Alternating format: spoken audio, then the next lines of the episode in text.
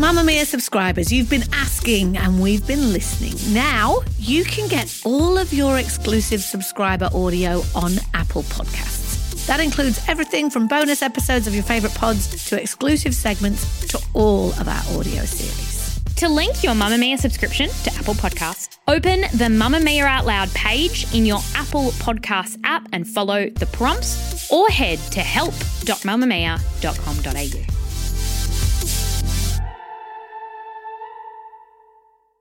You're listening to a Mamamia podcast.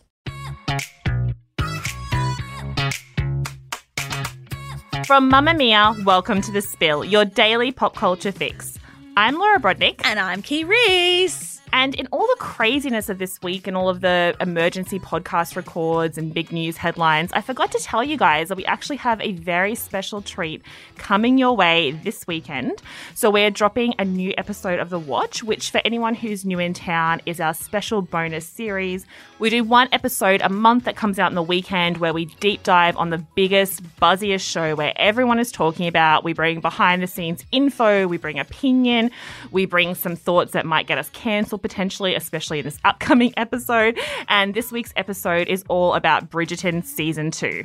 And I couldn't be there. So I'm going to be listening along with everyone because I am currently on the edge of perhaps maybe having COVID. So I'm an ISO for the next few days. So I unfortunately couldn't record, but we have two amazing guest hosts. And Laura Brodnik told me it was a ripper of an episode. And I can't wait to be a spiller and listen along at home. It is a pretty good app. Obviously, no one replaces you. Of you course. are amazing. But it was a very hilarious episode. And a few times, like, we were hysterically laughing. And then I said, Oh, we can't run that in the podcast. People will be so upset. But look, we've kept it all in, so it's fine. So look forward to that dropping on the weekend. Okay, look, you could be a little bit less excited. Okay, I'm feeling the um, I'm feeling my heart squeeze a little bit over here. I know you're gonna, guys. You're gonna want to send me feedback when you listen to it maybe just think about it. Maybe don't. No, no, that's okay. We take criticism here at the spill. Speaking of criticism, as we do nearly every Great day segue. on the show today, thank you. On the show today, we are talking about what's been called the fall of Zoe Kravitz. So she weighed in on the whole Will Smith debacle, and from one Instagram post, the people of the internet went to the archives and they have unearthed some pretty troubling things about her. So we're going to get into that and what it means for celebrity culture going forward because times they are changing. But before we get into that, the entertainment news headlines of the day. I have news. What's the hot gossip? I want more headlines. Well, in very sad news today, it's been confirmed that Bruce Willis is stepping away from his acting career at the age of 67 after being diagnosed with aphasia. His family have confirmed in a statement. So, the information they released says Bruce has been experiencing some health issues and has recently been diagnosed with aphasia, which is impacting his cognitive abilities. As a result of this, and with much consideration, Bruce is stepping away from the career that has meant so much to him. We are moving through this as a strong family unit and wanted to bring his fans in because we know how much he means to you as you do to him. As Bruce always says, live it up, and together we plan to do just that. So the statement was then signed by his entire family, including his current wife, Emma Hemming, his ex wife, Demi Moore, and his children, Rumer, Scout, Tallulah, Mabel, and Evelyn. So very sad news for an actor who has just meant so much to Hollywood and has been in so many amazing movies. And we're wishing his family all the best. And on to some happier news. Our favourite celeb, Lizzo, today announced the launch of her shapewear brand, Yitty, which is her childhood nickname. A dream Lizzo said has been five years in the making. Yitty is, quote, shapewear you can wear, underwear, overwear, anywhere, for every damn body. 6X to extra small. So, yeah, between writing a new album, starring on and producing her new reality TV show, Watch Out for the Big Girls, and her upcoming double duties on SNL as host and musical guest, she somehow managed to find the time to develop a hundred pieces of shapewear broken down into three collections. So, taking to Instagram to share the news, Lizzo posted a pic with a lineup of booties, herself included, all dressed in yitty, with the following caption This is a love letter to my big girls and a welcome letter to everybody. This is not an invitation to change who you are. This is an opportunity to be who you are on your terms. I don't know about y'all, but I'm sick of people telling me how I'm supposed to look and feel about my body. I'm tired of discomfort being synonymous with sexy. If it's uncomfortable, take it off. If it makes you feel good, put it on. Yitty isn't just shapewear, it's your chance to reclaim your body and redefine your beauty standard. Laura Brodnik, I'm dying to hear what you thought. I just love the lead up to this because she kept teasing that she had a surprise announcement. And like you're saying, she's had a surprise announcement every day for the last Yeah. couple of weeks. I was like, what else has this girl got left in the tank? But then it came out that she had had a new tattoo on her ass and she kept kind of teasing with the pictures, like just showing a bit of the tattoo and saying ass reveal tattoo coming soon. So there was a lead up to that. And then when she announced her shapewear brand, like there's a video of the tape coming off the tattoo and she's had Yitty like on her ass cheek tattooed, which is the coolest thing ever and the best way to kind of launch a shapewear line. Like that's the bar going forward. And what you said about it's not about changing your body in terms of her announcement, I think that's the really positive part of this because, of course, as in everything that's happening in the world at the moment, there's a lot of pushback on this, just from a small group of people, but it's still kind of loud. Predominantly straight sized women, for what I can see, who I feel like don't really get a vote in this situation, saying that, well, if she's all about body empowerment and like being who you are, then why is she releasing shapewear? But it's not just shapewear, it's underwear and lingerie and all that sort of stuff. And also, just because you're a plus size woman doesn't mean that you don't want proper underwear to go under a dress to give you a smoother line or a good strapless bra or something that will fit with the shape of a dress. And if you're a plus size woman, which is anyone kind of over a size 16 in the fashion industry, you're just not catered for at all. And so having any kind of extra product out in the world that you can buy, especially beautifully crafted from what we can see from the images, you know, sexy, beautiful colors like the ones that Lizzo is providing, not some kind of black and beige garbage that's stuffed up the back of the store, which is usually the experience if you're shopping for this kind of stuff, then that is a win going forward. It is inclusivity. It's like a smart move on her behalf because there's a market for it, but it's also a way of saying, like, you can't buy this stuff anywhere else, so I'm going to make it for you. Yeah, 100%. I also like the fact that there's been a lot of conversation from plus size women that I follow on Instagram just about the lack of options for clothing for plus size women since COVID has happened. Like there just isn't enough around. So I feel like the fact that she's releasing this, super size inclusive, it's just flooding other things onto the market and giving more opportunity for everyone. I liked the New York Times take on it because I thought that was quite clever. And they talked about that with her shapewear brand, she isn't trying to change people's bodies, but the point is to do what Lizzo has done for size in general and the flute. I mean, she made the flute sexy, Right? right? That she wants to break shapewear out of the box where society and culture has stuck it to get past body positive to body normative for everyone. And I just thought that was such a great message. Yeah, exactly. And the imagery itself is just so ah, amazing oh, so too. good. No Like, airbrushing, just- normal bodies in their normal just all different types of bodies because that's the other thing too a lot of brands not looking at you skims do have very size inclusive products in their stock but they don't like to actually include it in their advertising or on their social media and then they throw their hands up in the air and say i can't believe no one bought our stock and it's like well you have to tell people it's there and also if you treat it like a dirty little secret no one's going to want to buy it from you so i think everything about this is just so exciting Move by Mamamia is the exercise app for anybody, anywhere. And in case you missed it, we dropped a brand new stretching collection that can be used to improve mobility and bookend your favourite sweat sessions. Mamamia subscribers get unlimited access to Move, and we drop new workouts every single week. If you're on the hunt for movement that makes you feel good, head to move.mamamia.com.au and use the code MOVE10 to get $10 off a yearly subscription. Well, an unexpected celebrity has found herself at the center of an internet takedown following her take on Sunday's 2022 Oscars incident, and it might surprise you who the celebrity is a Miss Zoe Isabella Kravitz. So, yesterday, the star of Batman and current, well, maybe former, Hollywood darling posted two outfits to her Instagram with accompanying captions that called out Will Smith for slapping Chris Rock on stage at entertainment's biggest night of the year.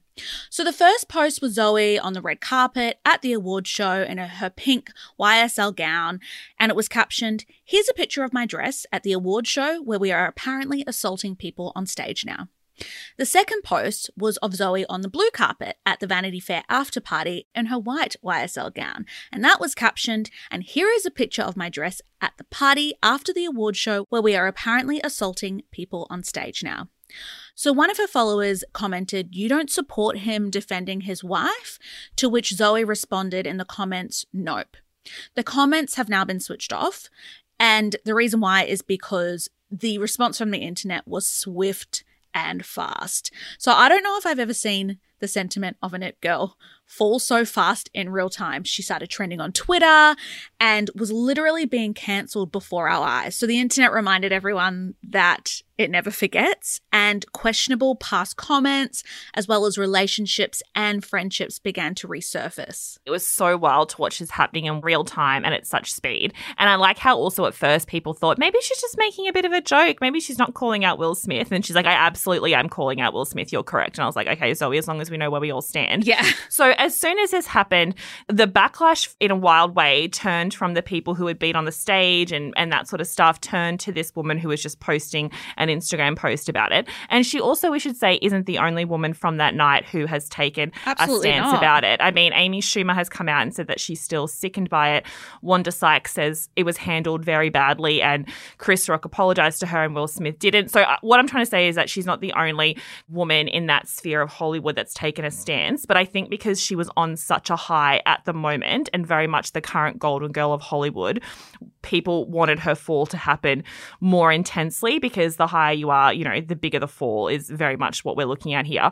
So as soon as those comments came out, people on the internet, those darlings who always seem to take every situation just a step Literally waiting in the wings with this information. Oh, absolutely. To be like, now's my moment. So they went back through every interview she'd ever done, everything she'd ever put on Twitter, uh, things that had been written about her, her past relationships, to try and dig up as much dirt on her as they could, with the sole purpose being like, well, you spoke out against Will Smith, so we're going to take you down as well. So one of the bigger allegations that came out was actually to do with Jaden Smith. So that's Will Smith's second son. And some comments came out when they were doing so. They were all in After Earth.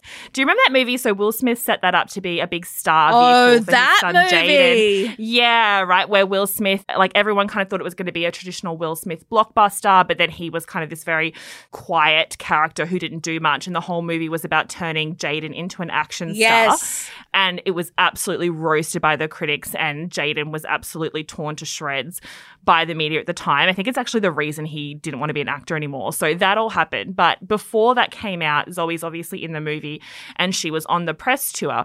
And everything she said about the Smiths for most of that press tour was lovely. Like, you know, their families became quite close. But there are some comments that she made at that time, so back in 2013, that people have unearthed now and are finding very problematic. So at the time of filming and doing the press tour, Zoe was 24 and Jaden was 14. And obviously, she was being asked about him on red carpets and in interviews and that sort of thing. And in one statement that she gave to V Magazine, she said, There were moments that I was hanging out with Jaden and thinking, I can't believe you're 14. I had to check myself, like what I say to you.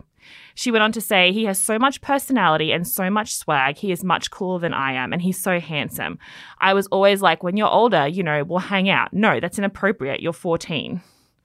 So those are the kind of comments that people are now calling her. And look, we don't want to get into whether they're right or not. I mean, that's a whole other playing field. But people are now labeling her a child predator for making those comments back in 2013. Yeah, which is wild. And it, then it just calls, it kind of raises this other issue of where we have to decide what's right and wrong.